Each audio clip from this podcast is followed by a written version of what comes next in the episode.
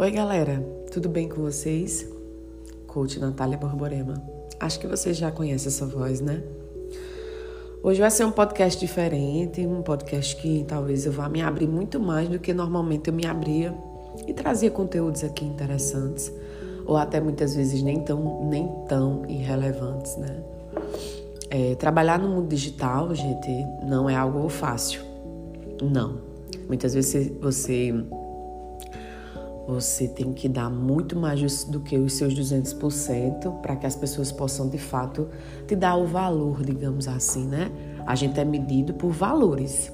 A sociedade nos determina de acordo com a quantidade de coisas que conquistamos ao longo da nossa vida. Mas, normalmente, se esquece das coisas que você conquista de forma, digamos assim, não palpável, né?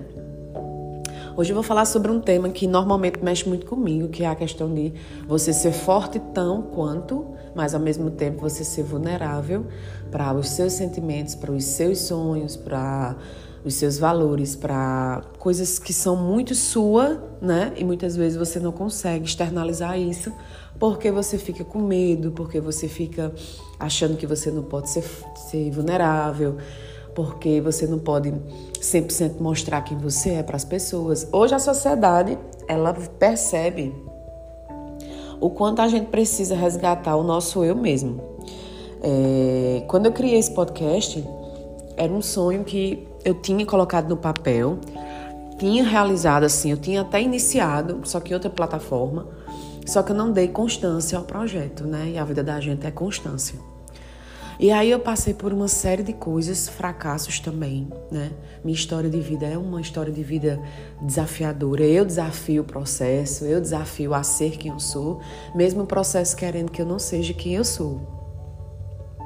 Então, hoje eu percebo quanto a insistência leva você a conquistar mais os seus sonhos. Por quê? Por mais que você mostre, por mais que você externalize aquilo, você precisa concretizar. E aí onde entra a transformação de você ser forte e vulnerável ao mesmo tempo. Será que você está conseguindo transformar aquilo que você tem dentro de você em sonhos reais, em sonhos palpáveis? E que muitas vezes você deixa de fazer alguma coisa, ou você deixa de falar, ou você deixa de estar, ou você deixa de viver, ou você guarda aquele sentimento dentro de você por causa de você não poder mostrar sua vulnerabilidade para alguém. Para alguém, para sua família, para pessoas que você gosta, enfim. Isso, muitas vezes, pode traumatizar você, traumatizar em uma área da sua vida, seja ela financeira, seja ela familiar, seja ela amorosa e espiritual.